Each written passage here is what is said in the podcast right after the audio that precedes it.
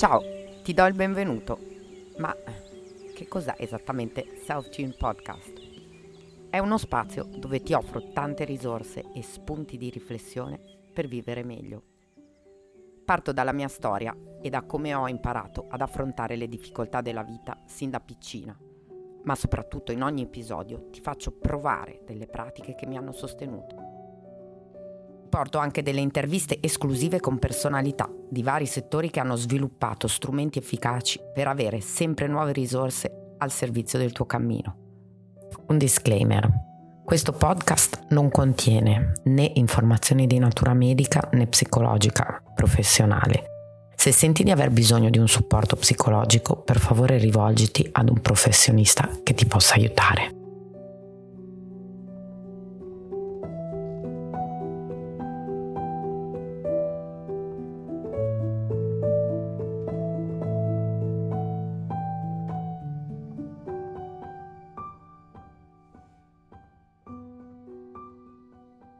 Se ci fosse una parola, una sola parola che userei per descrivere il mio 2023, sarebbe difficoltà. E non intendo una difficoltà, ma le difficoltà. Lo intendo al plurale.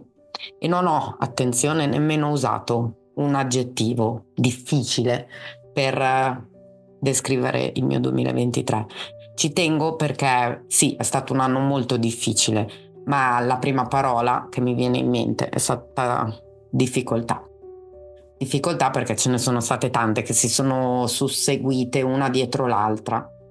Ogni mese, ogni stagione, ogni condizione meteo, che ci fosse la pioggia, il sole, il caldo o il freddo, si è portata dietro un'informazione difficile da processare, ma anche spesso e volentieri una situazione impellente di cui era necessario occuparsi proprio in quel momento.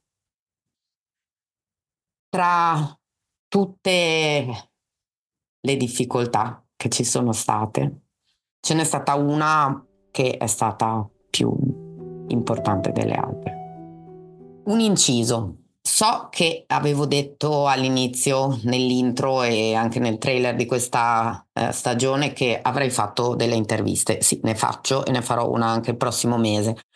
Ma ho sentito forte la necessità, siccome è la prima puntata di quest'anno, ma è anche la mh, mm, puntata per me in cui voglio tirare le somme e i bilanci, ho deciso che era importante farla da sola. Tra tutte le difficoltà che ci sono state, che si sono susseguite. Nel mio 2023 te ne voglio raccontare uno. Era una domenica di aprile, era mattina, io stavo guidando, uh, avevo preso l'autostrada la 4 per andare da Milano a Brescia ed ero appena uscita vicino a Brescia perché stavo andando alla comunione eh, della figlia di una mia cugina. Ero assieme a mia zia, mia figlia e al mio ex marito e mm, mio figlio non c'era perché era a un ritiro di calcio. Stavo guidando e dico a mia zia, ma zia, non abbiamo sentito il babbo eh, che stava poco bene, avevo un po' di febbre da qualche giorno. E quindi le ho chiesto di tirare fuori il mio telefono per provare a sentirlo. Proprio in quel momento, in quell'esatto momento, arriva una telefonata. Per una strana coincidenza è stato impossibile rispondere al primo colpo. Ci sono state una serie di chiamate avanti in re ed era la compagna di mio padre, Daniela, che eh, ci chiamava per dirci che il babbo era steso a terra e lo stavano cercando di rianimare, c'era l'ambulanza. In quel momento ho sentito fortissimo il bisogno di fermarmi, ho visto che c'era un parcheggio, un posto veramente anonimo che non significava niente per me era un po' verdeggiante, ho parcheggiato la macchina un po' a caso, anche perché era completamente vuoto, quindi non era parcheggiata nemmeno bene, era a metà tra due eh, spazi del parcheggio.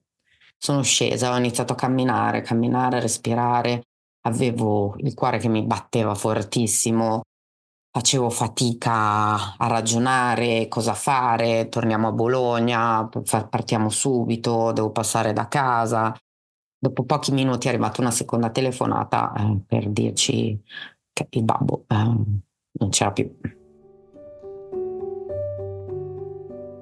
Ecco, decisamente tra tutte le cose che mi sono successe questa è stata la più uh, gigantesca. È vero, avevo un po' di febbre, ma non mi aspettavo questa cosa. E soprattutto era forse la cosa di cui avevo più paura in assoluto. E mio padre per me ha rappresentato tantissime cose, vabbè, chiaramente un padre, ma è stato più di quello, è stato un maestro di vita, è stato un maestro intellettuale, è stato una, una guida anche da un punto di vista emotivo e che mi ha veramente aiutato a vivere nel, nelle difficoltà, a navigare quelle che erano le mie emozioni, forse il risultato uh, di una sindrome da stress post-traumatico. Da che ho memoria, diciamo dal liceo in avanti, mio padre è sempre stato un punto di riferimento col quale mi scambiavo idee, opinioni, uh, al, dal quale andavo per chiedere spiegazioni su come funzionava il mondo. Avevamo fatto un'ultima chiacchierata bellissima la sera prima di Pasqua, eh, all'inizio del mese di aprile. Abbiamo chiacchierato fino alla mattina nella sua sala completamente piena di libri, c'erano libri ovunque nella sua sala e ho finito proprio settimana scorsa di eh, sgomberare la casa che ho eh, chiuso e che ora non ci sarà più. Quindi questo evento è stato quello che forse più eh, si è rivelato un cardine, un cardine perché mi ha aperto alla necessità di cavarmela da sola e soprattutto in qualche modo ha fatto un pochino da, mm, come dire, da cardine rispetto a un prima e a un dopo. Se è vero che penso che le cose succedano quando uno è pronto a riceverle, eh, sinceramente io non pensavo di esserlo, non pensavo di esserlo e come ho detto prima, pensavo che questa cosa io non, insomma, non avevo neanche voglia di pensare eh, a come sarebbe stato vivere senza mio padre. Eppure, eccomi qua. E quindi eh, ti voglio dare una serie piccola. Sono sette cose che mi sono scritta e che ti dirò. Sono stati un po' degli insegnamenti e in quasi uno dopo l'altro si sono concatenati e che alla fine dell'anno ho deciso di uh, offrire anche a te come spunto di riflessione, ma anche come eh, qualcosa che possa diventare un, uno strumento anche per te se decidi che queste cose ti risuonano. Bene, come sempre, se rimani fino alla fine, ti farò vedere un paio di tecniche, farò vedere perché sto anche registrando in video, quindi uh, se vuoi lo puoi guardare su YouTube, ma eh, sono uh, movimenti molto semplici che posso descriverti tranquillamente, che puoi fare semplicemente ascoltando l'audio dell'episodio. Nel 2023 la cosa più importante da capire è stata che è fondamentale imparare ad accogliere il cambiamento, anche il cambiamento inaspettato. Questo è veramente la cosa eh, più importante. Mm. Quello che è successo è stato un'ulteriore spinta per me a continuare quella che è la mia ricerca spirituale, ricerca di stare bene, ma che ho capito profondamente essere legatissima anche alla mia ricerca spirituale. Le due cose sono completamente eh, entangled, mi viene questa parola, insomma, sono intrecciate, non si possono scindere. E capire questa cosa importante e quindi nella mia ricerca ho ho trovato uh, rifugio, come per usare del lessico buddista proprio nel, negli insegnamenti buddisti che sono stati per me i primi quando ero al liceo, le, le prime cose alle quali mi sono approcciata, ho iniziato a eh, interessarmi di meditazione tibetana, anche se facevo molta fatica, mm, questo perché il mio sistema nervoso non era pronto a sedermi in meditazione, ma di fatto gli insegnamenti e anche quella gentilezza, quella compassione che sentivo nei gruppi eh, per me era fondamentale. E quindi l'accogliere il cambiamento, perché non, non c'è nessun dubbio che la vita sia cambiamento. Mm. Come ho letto in un libro bellissimo di Pema Chodron, la, eh, diciamo, il cambiamento è quotidiano, il giorno finisce, arriva la sera, il sole cala, sorge la luna che da un giorno per l'altro non è mai uguale a se stessa. Cambiamento fa parte della nostra vita e questa cosa è importante per me, è stato importante per me incarnare questa, questa consapevolezza, così come la vita è assolutamente intrecciata alla morte. Non c'è, eh, diciamo, le uniche due certezze che abbiamo sono che quando nasciamo ad un certo punto la nostra diciamo esistenza in questo corpo fisico terminerà e chissà eh, l'anima in qualche modo cosa fa. Ovviamente io non mi sento di poter dare una risposta e credo che ognuno si possa dare le proprie risposte però di fatto quest'idea di abbracciare il cambiamento come qualità essenziale della vita è stato molto molto importante perché anche diciamo per tutte le cose che mi sono successe successivamente eh, quanto più ero in grado di accettare che le cose all'improvviso potevano di essere diverse o insomma qualcosa poteva succedere che rompeva quella che era la mia idea di quotidianità, il non eh, fare resistenza, il non opporre resistenza mi aiutava a, ad affrontarlo e quindi questo è il secondo insegnamento, non opporre resistenza. Non opporre resistenza non perché se Uh, ovviamente non sto parlando uh, di uh, situazioni dove di violenza, ehm, in quei casi lì eh, assolutamente, e mi scuso se qualcuno che ha vissuto questo tipo di esperienza possa aver interpretato queste mie parole come una, mm, come dire, una non eh, di accett- un'accettazione passiva di qualcosa, ma eh, prendo ad esempio la morte di mio padre, oppure il fatto che mi è scoppiato un tubo, una grondaia in sala, cose di questo tipo eh, io non volevo che mio padre ovviamente morisse non, e avevo una grandissima paura che questo potesse succedere ed è successo improvvisamente senza che io avessi alcun, eh, come dire, idea che questo sarebbe accaduto nel breve. E quindi eh, resistere al fatto che queste cose sono avvenute eh, le avrebbe rese più difficili da affrontare purtroppo come principio eh, prendere la realtà per quello che è, eh, per quanto mi riguarda, è stato qualcosa che è stato importante. E che non significa non cercare di lottare per cambiare le cose che sono ingiuste.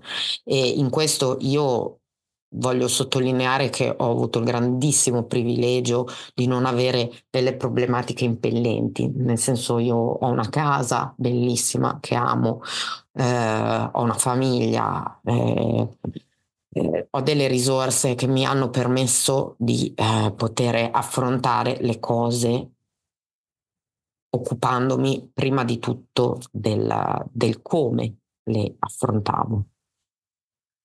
E infatti questo mi porta al terzo grande punto, diciamo, la questione, che ho avuto l'opportunità e mi sono data spazio per poter processare le cose più difficili, le cose più forti nello spazio del corpo.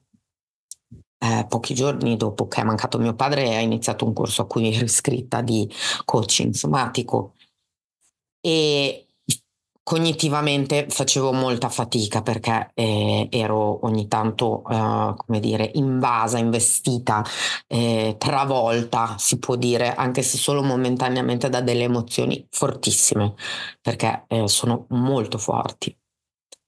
Ma gli strumenti che avevo, eh, diciamo, provato, eh, praticato, incarnato, mi hanno permesso di processare queste emozioni nello spazio, in uno spazio che peraltro è gratuito, non c'è bisogno di eh, fare niente di speciale, di comprare niente, è un'azione che si può fare senza avere bisogno di nulla nel mio corpo. Ovviamente ho un tetto, eh, ho da mangiare, quindi ho ho avuto la possibilità di dedicarmi tanto all'elaborazione, al processare questi dolori, ma questo aprirmi alla, all'emozione incarnata ha veramente favorito quello che è stata la quarta lezione, cioè l'apertura a una specie di portale, lo so che è una parola che rimanda a cose new age, in realtà è proprio vero, è stata eh, un'opportunità concreta per me per aprirmi anche a delle esperienze di meraviglia, meraviglia di assoluta meraviglia, nella, nelle quali mi sono connessa a una dimensione che non era solamente quella fisica. Quindi il corpo è stato quel portale che mi ha con, concesso di fare esperienza trascendentale. Eh, io mh, mm, non voglio uh, dire né offrire l'idea che il fine di queste cose sia semplicemente quello di risolvere il lutto. Perché se noi ci diamo diciamo come obiettivo sempre un obiettivo molto utilitaristico finiamo per perderci un'opportunità veramente incredibile che è quella dell'umanità dell'umanità che comprende la dimensione dello spirito, comprende la ricerca e la, come dire, eh, l'attesa di comprendere qualcosa che è più grande dell'esperienza concreta, fisica, quotidiana. Quindi è molto importante, queste cose eh, le spiega molto bene eh, nell'introduzione di Io non sono Dio, eh, lo spiegano eh, Gancitano e Colamedici. Ehm, tante diciamo delle cose che loro descrivono tra l'altro nel libro io le ho eh, provate eh, se mi posso permettere di fare una piccolissima appunto, capisco benissimo che sia un libro di natura divulgativa ed è molto importante perché ci sono anche dei concetti che condivido appieno e che eh, sono è importante dire, però eh, forse per motivi di spazio, eh, spesso e volentieri eh, nella disamina di alcune di queste figure io ho trovato che ci fosse forse poco spazio per arrivare a un approfondimento eh, reale, ma ad ogni modo il senso del discorso è molto eh, chiaro.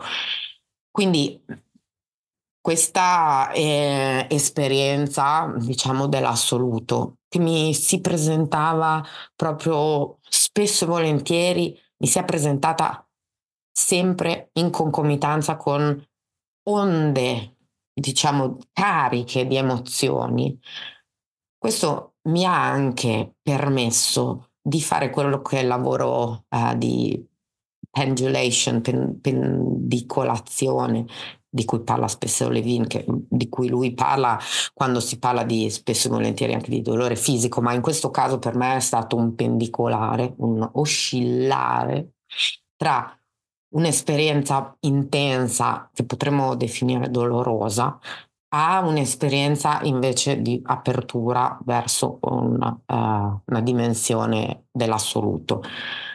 E questa, diciamo, oscillazione mi ha permesso di capire che quei piccoli momenti, perché sono solo dei flash, degli, delle intuizioni, non sono qualcosa che dura, quegli attimi di meraviglia e quel barlume di luce mi hanno aiutato e credo che aiutino tutti, nel senso che la possibilità di non fermarsi solo su una cosa, su un aspetto negativo o positivo, cioè le emozioni eh, è importante che possano portare a un'altra emozione perché mh, mm, ci, si può essere sopraffatti anche dalla meraviglia. Ecco, diciamo che co- comunque l'idea è che questa oscillazione tra il, un'emozione carica di negatività e questo barlume, questo raggio di meraviglia, questa visione dell'assoluto, eh, mi hanno aiutato no? a oscillare e a non stare sempre nel negativo e quindi mi hanno dato l'opportunità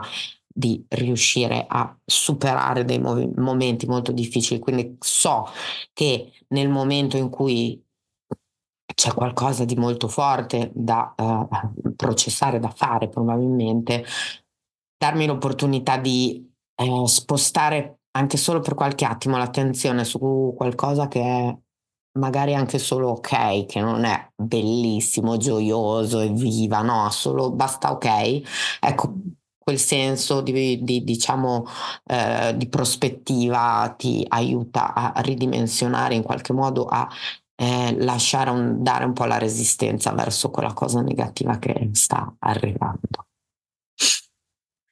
Bene, e siamo arrivati al punto numero 6, alla lezione numero 6. La lezione numero 6 è che eh, con questo grande evento e tutta una serie di altre cose che mi si sono presentate davanti, alcune più grandi, alcune più piccole, eh, è come se mi fosse stata data in mano una responsabilità, una responsabilità che io forse prima non mi sentivo, non mi davo neanche il permesso di prendermi. E questa cosa ha uh, in realtà uh, scatenato in me una spinta a cercare di cambiare dei uh, meccanismi o delle, dei, dei pattern di pensiero eh, negativi o comunque che non erano funzionali e che non sarebbero stati funzionali a quello che dovevo affrontare in quel momento. Quindi ho un pochino preso in mano le cose e ripeto, io ho potuto farlo, quindi mh, mm, parlo sempre con la consapevolezza che quello che sto raccontando io è è l'esperienza di una donna bianca, mh, mm, per metà inglese, che ha una casa in un bel quartiere di Milano e quindi eh, eh, non voglio assolutamente che la mia esperienza sia, eh, come dire, esemplare, che debba per forza rappresentare l'esperienza di tutti, ma sono sicura che queste piccole eh, lezioni o comunque questi spunti di riflessione possono essere utili anche a, a, persone in situazioni diverse dalla mia. Se così non fosse e tu stai vivendo qualcosa di difficile e non hai l'opportunità di fare nulla di quello che sto raccontando, io sono felice di parlarne e di ascoltarti e quindi se mi vuoi contattare per raccontare io sono, sono qui, sono all'ascolto. Eh, proprio perché credo che questa cosa sia importante, non l'ha messa in discussione. Insomma, io ho avuto l'opportunità di prendere in mano le responsabilità, cambiare quello che erano i discorsi che io mi facevo su di me e quindi mi sono data il permesso invece di avere eh, la capacità di fare certe cose, di affrontare certe cose, di eh, in qualche modo prendere in mano la responsabilità della mia vita. E quindi eh, questo però, eh, diciamo, non vuole neanche essere una cosa, mm, come dire, troppo dura, non, non mi sono imposta cose difficili o insomma mh, mm, sono anche una persona abbastanza come dire scanzonata e eh, non eh, sempre seria e anzi eh, per me ridere è una delle cose più importanti della vita quindi mi prendo anche molto in giro da sola ogni tanto mi metto a ridere su delle cose che penso e dico guarda che imbecille vabbè. E per cui questo mi ha portato anche a fare un altro tipo di, eh, diciamo, azione verso di me. E è stato quello di iniziare a darmi eh, gentilezza. La gentilezza, eh, non sto parlando compassione, cioè cose più cariche, no? Per semplice gentilezza. Quando ho visto che mi stavo, come dire, imponendo di dover essere in un certo modo e ovviamente si creavano delle resistenze, ho mollato un pochino il colpo e ho, mi sono fatta una carezza. La pratica di gentilezza verso di sé è importantissima e infatti io in questo momento sento che possiamo tranquillamente entrare in un momento di pratica perché questa parola spero che possa essere servire in qualche modo da intenzione per questi due tre mm, eh, movimenti movimenti anche dell'attenzione più che altro. Allora, se ti va, ti invito e se puoi a innanzitutto guardarti un attimo attorno, spostando molto lentamente anche il volto, guardando da un lato all'altro, in qualche modo cercando di mappare lo spazio che hai attorno. Mm.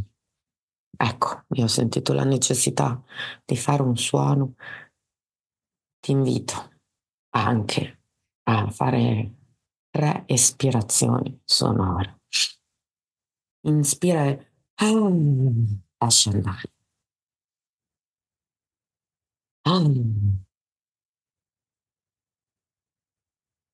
Un'ultima volta.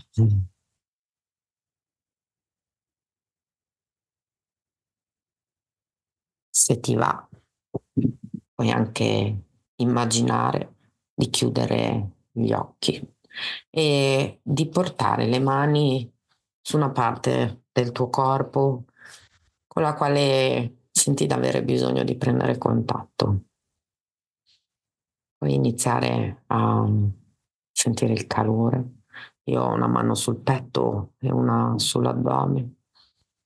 Spesso e volentieri quando sono travolta da delle ondate di emozioni forti, un travolgimento momentaneo perché sento le mie mani, me le appoggio subito sul corpo e provo a sentire il mio corpo nello spazio, il peso del mio corpo dove sono seduta oppure il peso dei miei piedi a terra, assieme a questo, diciamo, calore delle mie mani. Quando ho stabilito questo contatto, provo a fare uno scan.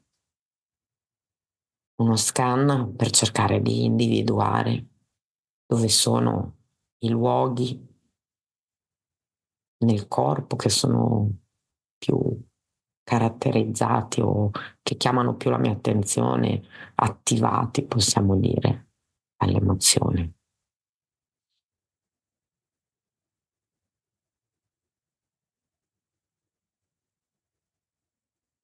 Passo in rassegna il corpo dall'alto, prendo dalla sommità del capo, come se fossero raggi X. E uso la mia attenzione dall'alto verso il basso, mantenendo il contatto con le mie mani e con la mia seduta in questo caso, comunque con il mio contatto a terra per non perdere il controllo del mio corpo. Provo a esplorare dove sono queste emozioni, quali sono i nodi che si presentano.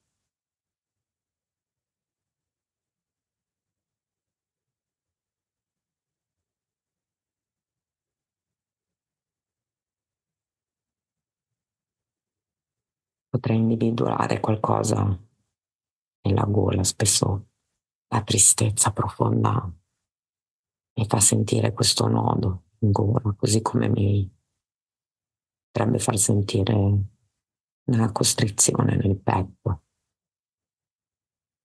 una specie di contrattura nel diaframma oppure la pancia che si dimena. Magari ci sono dolori fisici da qualche parte del corpo, nelle articolazioni. Io non posso sapere dove senti tu la contrazione.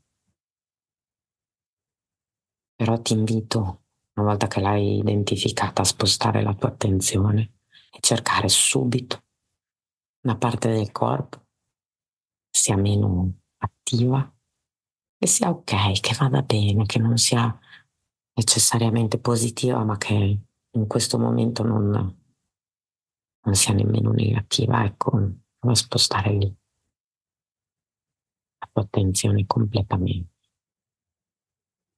Per me spesso al palmo delle mani.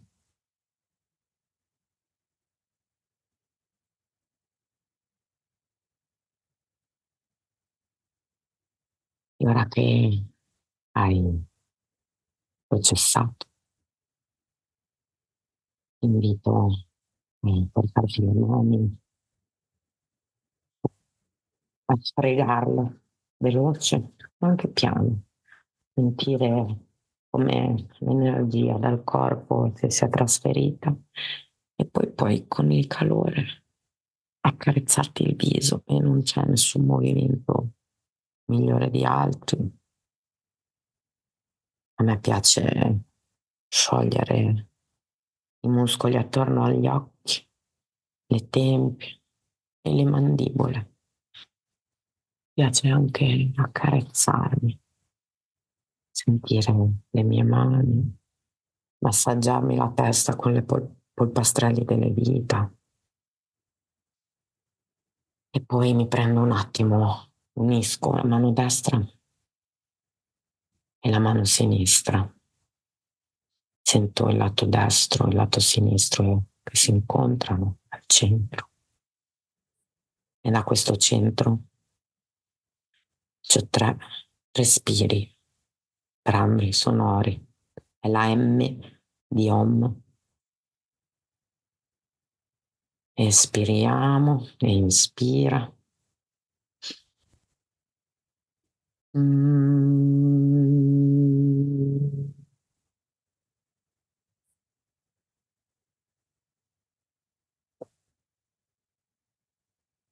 Mm.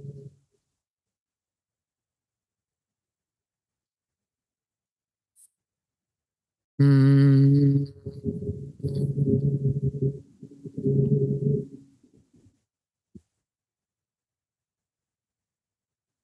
se avevi gli occhi chiusi, ti invito ad aprirli, se ti va puoi sciogliere un pochino il collo. Io ti ringrazio per avermi ascoltato. Il prossimo mese ci sarà una bella intervista, parleremo del cibo. Il cibo è un'altra di quelle cose che ho esplorato tantissimo e se ti va fammi sapere cosa ne pensi delle mie riflessioni e ti ringrazio come sempre per essere arrivata fino a questo punto arrivato e ci ritroviamo presto su questi canali. south.